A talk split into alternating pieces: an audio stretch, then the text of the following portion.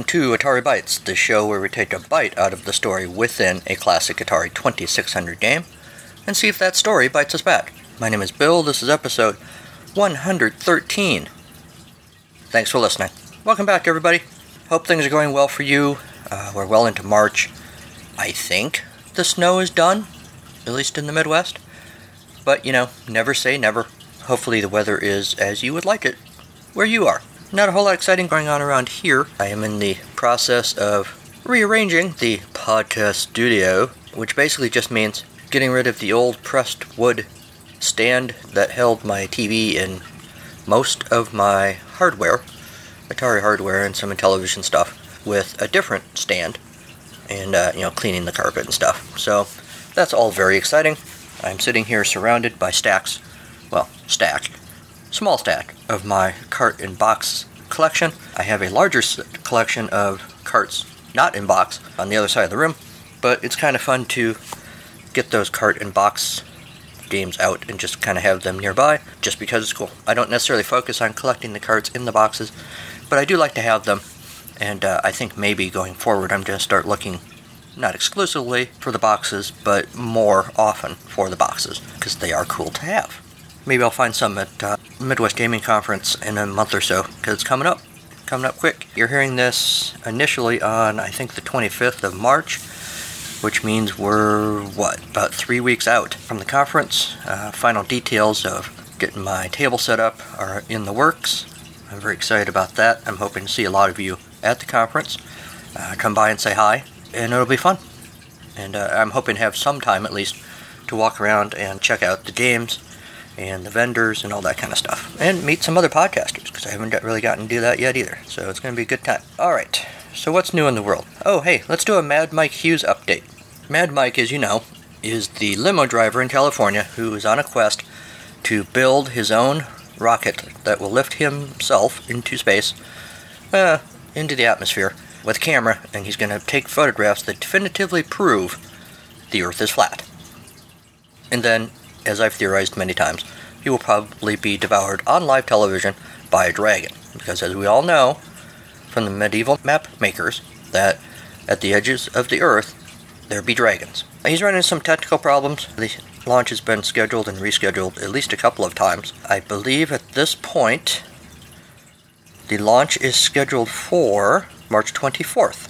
Oh, hey, looking at dates here. As you know, I record this podcast early, so as I'm recording, it's not March 24th yet, but as you're hearing this, it's the day after March 24th. You are listening to this podcast in a whole new world, assuming Mad Mike actually launched and now our whole world view has been changed and it is a flat Earth.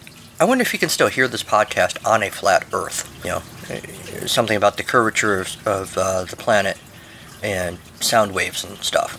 I don't know. I'm not a physicist, and we've lost Stephen Hawking, so I don't know if I ever get an answer to that question. But because of course there aren't any other physicists.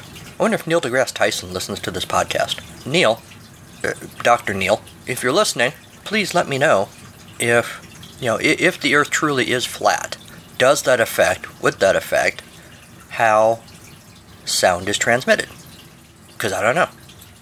Actually, if I thought about it, I could probably figure it out. But uh, I'm a podcaster who just kind of talks and talks, and the words that come out of my mouth go into this recording, and then you have to listen to them. Apologies. So, anyway, the most recent post, I think I talked about this last week on the podcast. He has, in his Facebook posts, he has indicated that, contrary to prior pronouncements, he is inviting all media to witness this launch. Previously, he had denounced all media as, uh, you know, that liberal media, and he doesn't trust any of them, and he was only going to let Noise TV air it on the, I, I think it's internet TV and I, I, guess that's the deal. They still get to air it, but maybe other media people, if they're so inclined, can come watch, I guess. The comments he gets on his posts are sort of a mixed bag of believers and critics. Some critics just critiquing his construction process, others critiquing him as being a lunatic. My word, not theirs. I'm not saying he's a lunatic, I'm just, that's my summary of the comments. That they think he's pretty crazy. The most recent post on the website or on the Facebook page is from March 13th. The plunger nozzle and actuator was reinstalled today on the rocket with the new O-rings at the top of the propulsion system. I think I read that uh, talked about that on the last episode. The first comment actually is a, a very scientific sounding one. Are you considering ballistics and the curvature of the Earth on your tra- trajectory? So that's kind of funny because, of course, he's saying that Earth is flat. The next comment, though, is a defender. He's, you know, he's saying, "Hey, keep laughing," but he's doing things you couldn't do. This commenter's got me there. I can't build a rocket. That's why there's a saying: don't have to be a rocket scientist to understand this, because rocket science pretty hard. So you know, I do give him points for that. Granted, he's had some mechanical problems, which suggest that he's perhaps not a perfect rocket scientist, but he certainly uh, seems to know more about it than I would. I was lost trying to help my kid build a Pinewood Derby car. So, you know, good on you, Mad Mike. Let's see what happens. Like I say, though, the last post was March 13th as I'm recording this. It's March 18th. We're, uh, you know, recovering from St. Patrick's Day. Maybe that's the problem. Maybe he took a long weekend for St. Patrick's Day. I'll bet that's it. So he's going to get back to work probably on Monday as I'm recording this. So, you know, get uh, some big bags of dragon chow ready, because if you can do any traveling once the Earth is declared to be flat, you're going to want to have something to distract the dragons so they don't eat the youngest member of your party while you're on your way to Disney World or something. What else is going on? Oh, man. I watched. I, I'll just go ahead and say this. I watched the best thing I've ever watched the other night. Eh, I might be overstating it a little bit. Look, I, I've made it clear that among the fandoms that I enjoy are, is, among the fandoms is the Muppets, collectively.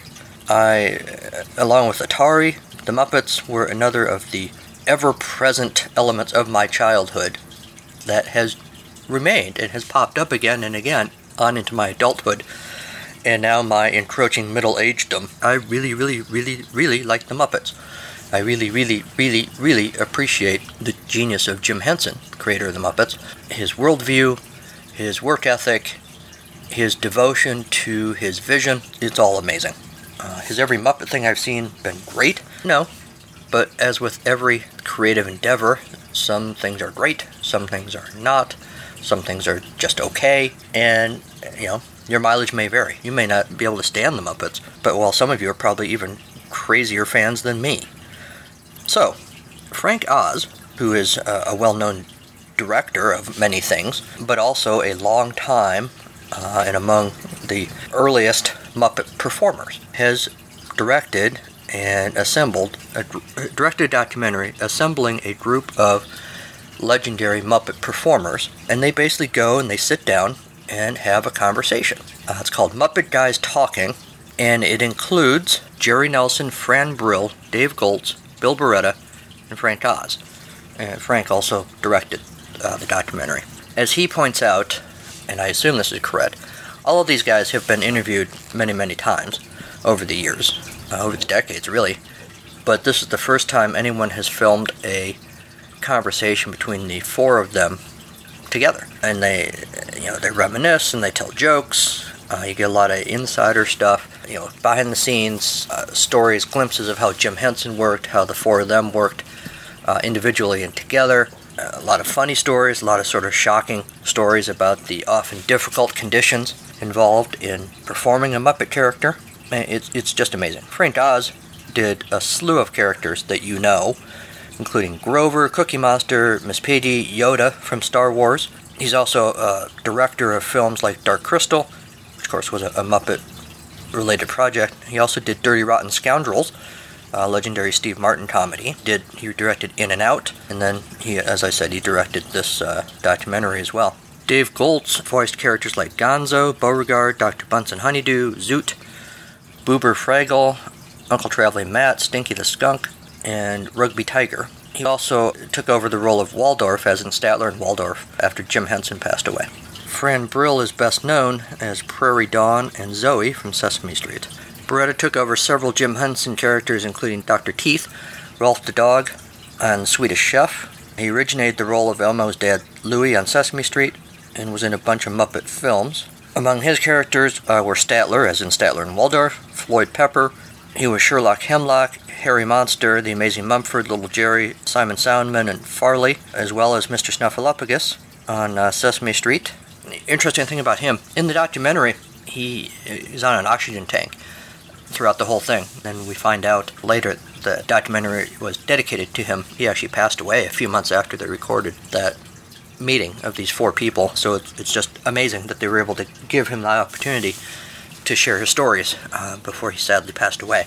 A lot of these guys were in, did characters in Emmett Otter's Jug Band Christmas, uh, and I guess I'm talking directly to Sean from Pie Factory right now because he and I share a great fondness for that special. So there are some Emmett Otter stories uh, in there too, and it's just fun to hear from these guys. Go check out the documentary. Uh, oh, here's the deal. This isn't in theaters, and you can't go to like Netflix or something. They have the documentary available on a website, MuppetGuysTalking.com. Can't apparently now or ever get it anywhere else. You can you pay some money. Uh, it's ten bucks, nine ninety seven. Gives you the right to stream it or download it, whichever you prefer, forever theoretically. There is a special package for a hundred bucks. You get the documentary. You can also get some behind the scenes stuff I guess, on making the documentary, and then you get access to a whole slew of other interactive opportunities with the with the performers, like Facebook uh, chats and things. And that sounds like a good package too. I'll be honest, I didn't pony up the hundred bucks. If I had a spare hundred sitting around, I might have, because I like the documentary so much that I, I haven't yet, but I am sure that I will watch it again, at least once more, just because I enjoy listening to these creative people speaking eloquently and enthusiastically about the creative process. So, yeah, so that's my free ad for Muppet Guys Talking. Little fifth grade Billy, the fifth grade version of myself, was very excited also this week to hear about the new Oregon Trail handheld game that has come out, is coming out. I'm not sure when it actually came out. I am old enough that when I was in the fourth or fifth grade, my school held a fundraiser. We were all tasked with going door to door to sell sun catchers, these little stained glass artworks in different shapes, butterflies and flowers and whatnot. And you know, you hang them in the window and the sun shines through and it's very pretty. So we were tasked to sell these with the goal of raising enough money to buy one, count them, one Apple II computer that would be placed in the library of the school for the students to use. One. For the whole school. Now, I don't want to brag, but my class was so awesome, we raised enough money to buy two Apple II computers. They were placed in the library as promised. You had to reserve time. You or you and a friend could reserve time after school. I, th- I don't remember what the allotments were. Maybe 20 minutes? Might have been half an hour. I'm not sure. To come in and sit at the one of the two Apple II computers in the whole school and do stuff. And one of the main things you could do, one of the, I guess, looking back, one of the few things you could do, and frankly the only thing I remember doing on them was playing Oregon Trail. And it was such a novelty at that point to play a, to, to use a computer to begin with, and to play a game on a computer. And Oregon Trail is a fascinatingly, is a thrillingly, hilariously downer of a game because the whole game is really just figuring out how you're going to die. What horrible death is going to befall you. You're going to drown in the lake, you're going to get wiped out in a snowstorm, you're going to get dysentery, you know, whatever it's going to be. You're just waiting to see what horrible fate comes to you. Uh, so I've always had a lot of affection, like a lot of people, for Oregon Trail. So it's kind of cool that this handheld is coming out. A year or two ago, my wife found a card game version of uh, Oregon Trail, and I played it with my kids a couple of times. They kind of liked it. It just it wasn't the same experience, but I might have to pick up this handheld somewhere because that sounds kind of cool. What else? Ah, as I'm recording this, there's one episode left of season 11 of The X Files. As you're hearing it, it's over. It's done. There's still some inkling that they want to make more seasons of The X Files. I'm not sure it's going to happen. It seems pretty definite it's not going to happen with Mulder and Scully. Scully has made it very, very clear that she really only came back for season 11 because the way season 10 ended was kind of crappy, and she didn't think it was a good way to go out. So she said, "Fine, I'll do another season." But she's made clear uh, she's done. She's happy with this season. I am happier with this season than I was with season 10. Overall, I'm quite happy with it actually. So she's out, and I can't see. Uh, David Duchovny's kind of gone back and forth. I think the most recent stuff he's been saying is that he might be open to doing more, but I just don't see them doing X Files without Mulder and Scully both. I could see them maybe doing something in the X Files universe, I would be open to the idea of an X Files anthology series that isn't really focused on Mulder and Scully, obviously, or the FBI even, but some sort of a, you know, sort of a creepy, different setting every week kind of thing, but still within the X Files mythology. That could be cool, but it wouldn't be the X Files as we've always known. It'd be it'd be a different thing with the X Files name on it. So effectively, I think the X Files as we know it is done. So as always, if you have final thoughts about the X Files, let me know because I'm always happy to talk about that. As much as I am happy to talk about video games, which we're going to do right now. Let's talk about this week's game. This week's game is Video Pinball from Atari the, the Atari version, obviously. There was a previous arcade version. The Atari version was in 1980. For what is a pretty straightforward, simple concept, there's a heck of a long manual for it, basically just to tell you how to play pinball. A lot of it, to my amusement, is taken up with sort of the story of pinball, as if kids in 1980 didn't know what pinball was. So I'll kind of go through that quickly as Atari sees it. How many of you out there have always hoped, have always longed to be a pinball wizard? It's a good bet that some of the places you had to go to play a game of pinball weren't the most co- comfortable for you. Hmm. What are you getting at there, Atari? You think uh, these kids' parents are taking them to the pool halls and the seedy bars and the rough and tumble gin joints of backwater? I kind of lost the thread there, but I'm not sure what Atari's getting at there. Anyway, so we're, we're pretty sure that, you know, wherever you had to go to play pinball wasn't the most comfortable for you. Well, relax.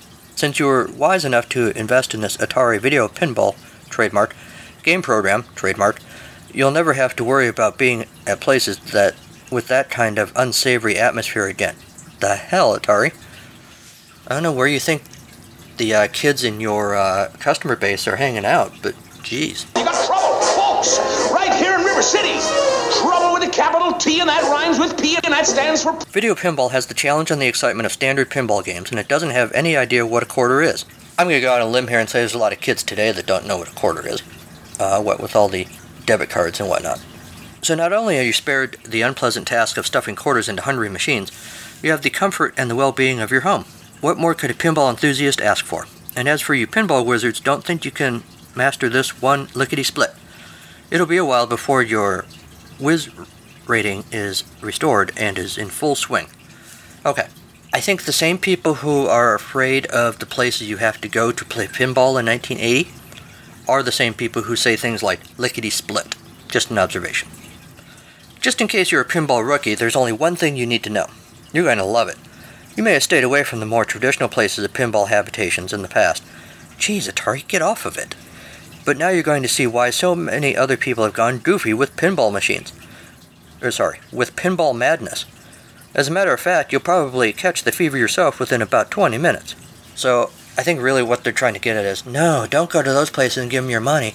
Come, let us addict you to our game. I see what's going on here. Moving on. So take a deep breath, turn up the stereo, and jump right into video pinball. One more thing. Better get yourself a piggy bank for all those quarters you're going to save. That makes it sound like quarters are com- going to come flying out of the Atari console, which, granted, would be cool. The object of the game is to keep the ball in play as long as possible and score as many points as possible. Duh.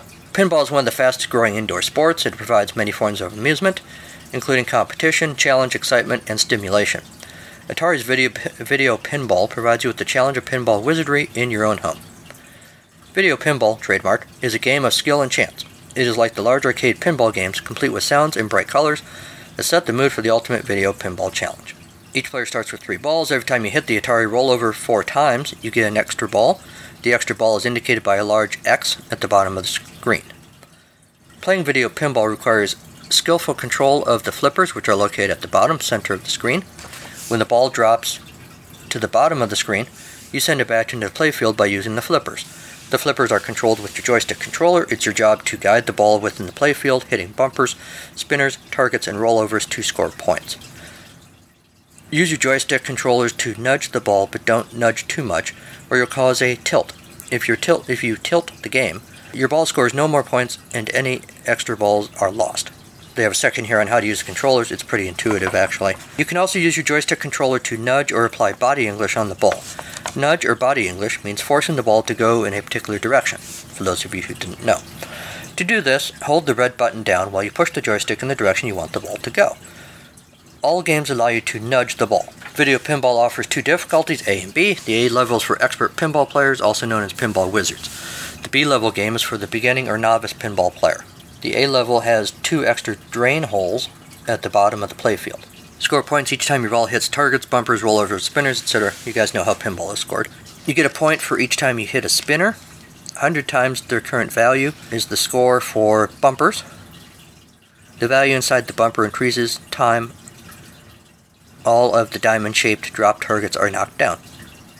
I don't know if I understand that. Drop targets 100 points each time a drop target is hit. Atari rollover gets you 100 points. After hitting the Atari rollover four times, you receive an extra ball. Left rollover 100 points each time it rolls over. Its value increases by one with each hit.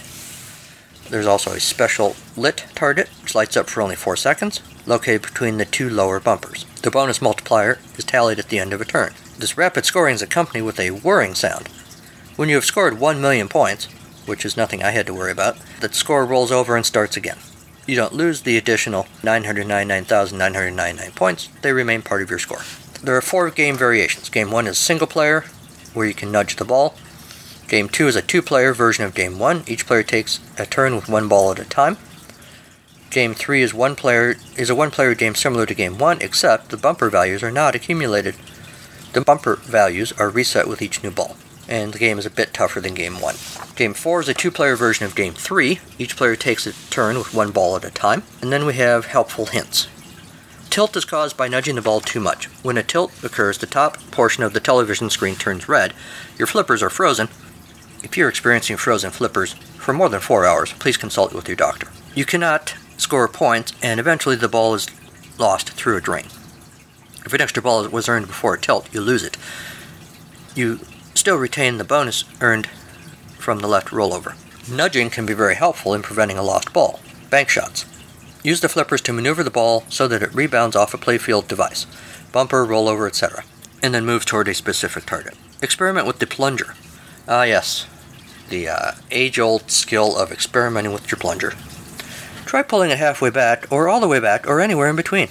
You might find your, you have better control over the ball with a particular plunger setting. Sometimes a combination of plunger settings and nudging will help send the ball in the direction of the Atari rollover. And that is how you play video pinball.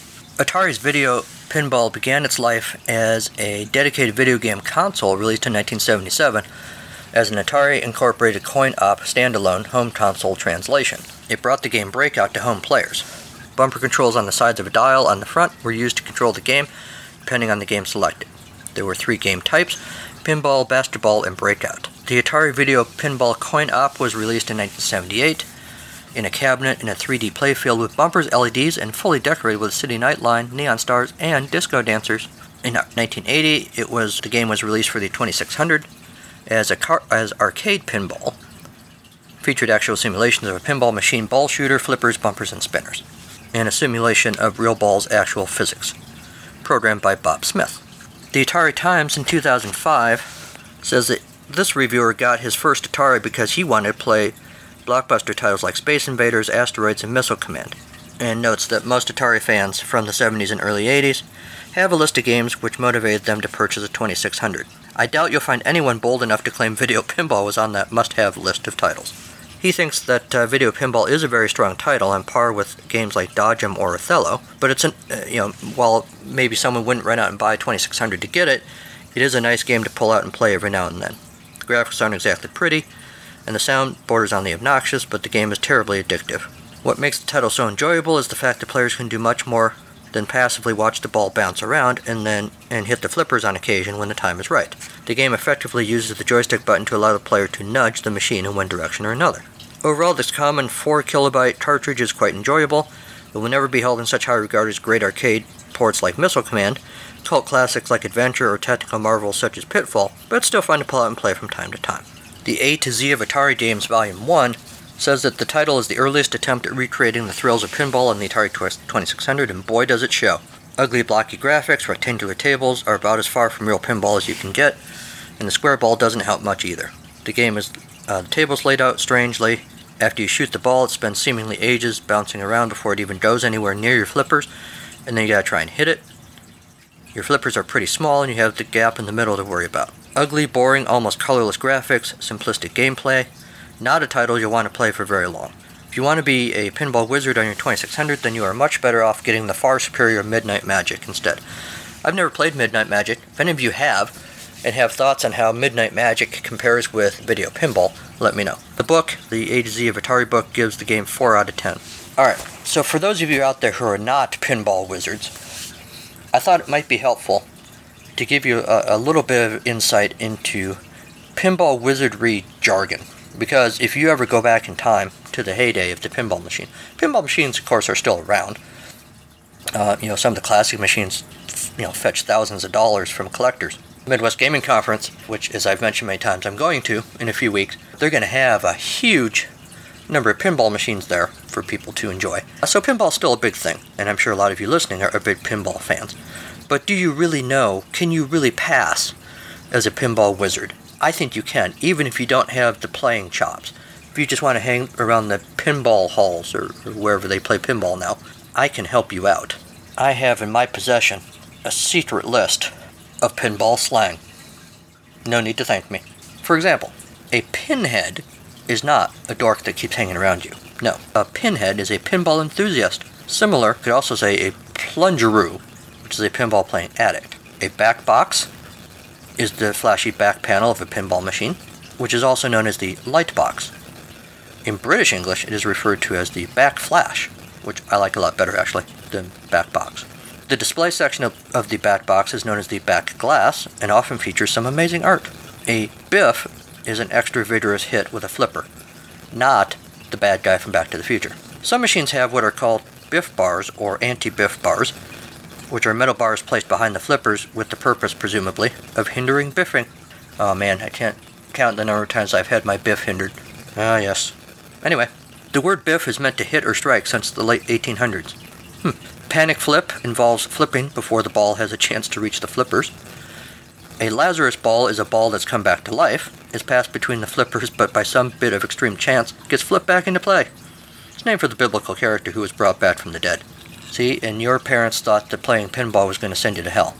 Just tell them it's religious. You can skip church on Sunday and play pinball because you're, you're getting in touch with Lazarus. Nudging is cheating, or an expert move depending on who you're talking to. Nudging and shaking involves moving the machine just enough to influence the ball, but not enough to result in a tilt or shutdown of the game. Some, some pinball video games also feature a nudge or shake feature, uh, including the one that we're playing today, as we've talked about. Bumpers come in two varieties passive and active. Passive bumpers just sit there while active ones bounce the ball back into play. Mushroom and dead bumpers are types of pa- passive bumpers, while some active bumpers include the thumper, the jet, and the pop. A house ball, also known as a zip ball, one that has scored no points. Landing your ball in a kick-out hole will score you a certain number of points, depending on the game, before the hole kicks the ball back into play. Getting your ball in the gobble hole ends the game, but also gives you bonus points. A drain, you know, once your ball enters the drain, the area below the flippers, you can kiss it goodbye. Unless you got one of those Lazarus balls, right? Losing a ball like this is known as draining. Machines that drain too easily are called drainomatics. So there you go. You're not going to look like an idiot the next time you go to, or excuse me, you're not going to look like a pinhead well, wait. You're not going to look like not a pinhead, I guess, the next time you go to a pinball location of your church. I still don't know what you call it. Pinball hall, pinball arama, pinball village. I I don't know. Whatever they're called. You're not going to look like a chump if you can throw around some of this lingo. Now, once you actually play, you're on your own. All right. Well, after the break, the rest of this episode is flashier than the back box. Just don't biff it, Pinhead. Sometimes I'm amazed that anyone ever married me.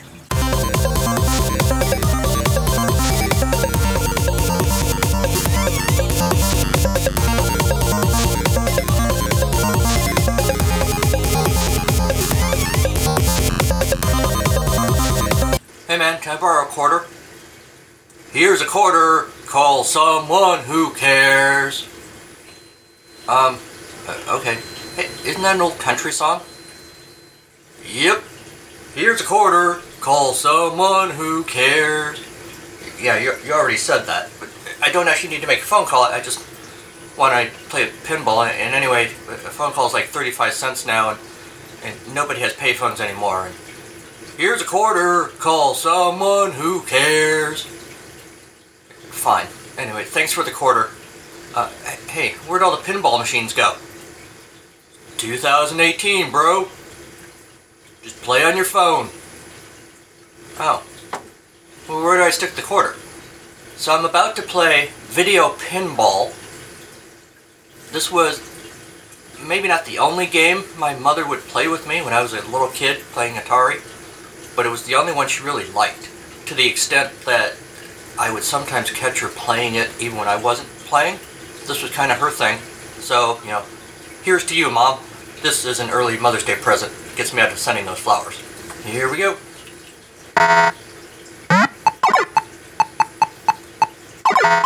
Say, you know, as much as a video version of pinball can, it does kind of feel like playing pinball. Um, you don't get to whack the sides of the machines with the for the flippers, kind of put the English on the ball and, and uh, whatnot. The ball movement is pretty realistic. The, the playing area itself, though, looks kind of goofy to me. Um, I guess it's supposed to mimic the uh, different obstacles in a pinball machine, but it just looks weird to me.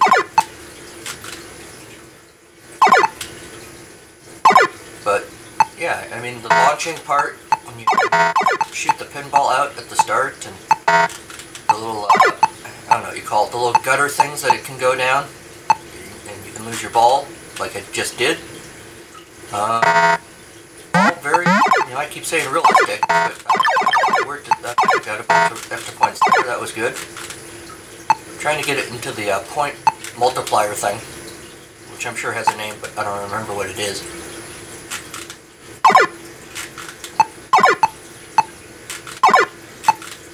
But yeah, I don't know if it's the blue and orange or the little spinny things don't seem to do anything. Um, so I'm not crazy about the look of the game. The gameplay itself is satisfying enough. Uh, you know, again, with the understanding that you're playing a fake pinball game. Um, and that's it. That's the end of the game. Uh, I'm out of quarters, so back to you in the studio. So here's the thing about video pinball. As video pinball machines go, as pinball machines go, eh, this one's pretty ugly. The blue and orange doesn't do anything for me. There's nothing really interesting to look at on screen. But the gameplay feels very realistic to me, and I, I very much appreciate that, especially given how old this game. This game was designed in the late 70s, you know. So I, I give it big points for that. It is kind of addictive. One of the reviewers I read said that, that it's ugly, but it's addictive, and it's true uh, I could sit here happily and play for a while. It's kind of like real pinball, you know? You, you just want to keep playing. Real pinball has the benefit of the flashy back box. I see I'm using the lingo now, and uh, and whatnot. You know, and the, the stuff inside the, the play part, the hardware in there is, is more interesting, the bumpers and whatnot. So this game doesn't have that, but it does have the feel. And you can, in your head, you can imagine whatever you want. You can have, let's see, 1980, what might you have had? You might have had uh, Knight Rider, maybe not 1980, but Smokey and the Bandit, or uh, somebody in a bikini, or uh, Tiger, or something, you know, on your back box that you could think about. And then the, the hardware, maybe Charlie's Angels back box, I'll bet, was a thing. Maybe, yeah, that'd be late, that'd be earlier, probably in the 70s. And then there'd be stuff inside the, the play field area to look at. So when you're playing video pinball, the point is you can imagine whatever you want is in there. And then, along with the good gameplay, it makes for an entertaining time. I'm not going to call it one of the best Atari games ever, but I'm going to say it's a really good recreation of pinball. Alright, so, pinheads. This week's story is about the ultimate pinhead. Eh, and the ultimately unexpected pinhead because of the unique nature of this particular pinhead. And so, we're about to find out who that is.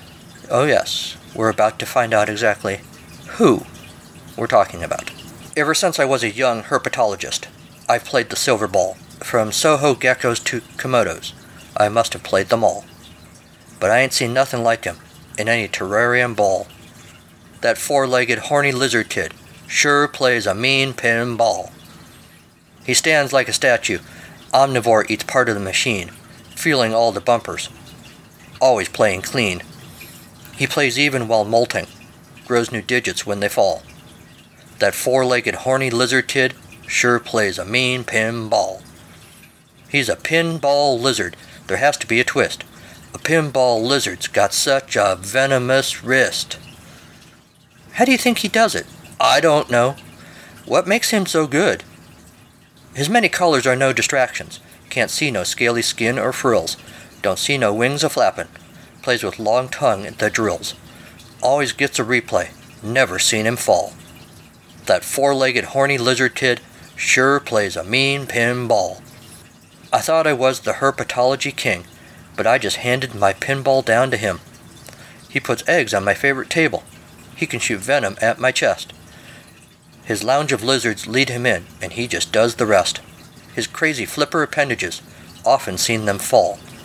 But that four legged horny lizard kid sure plays a mean pinball.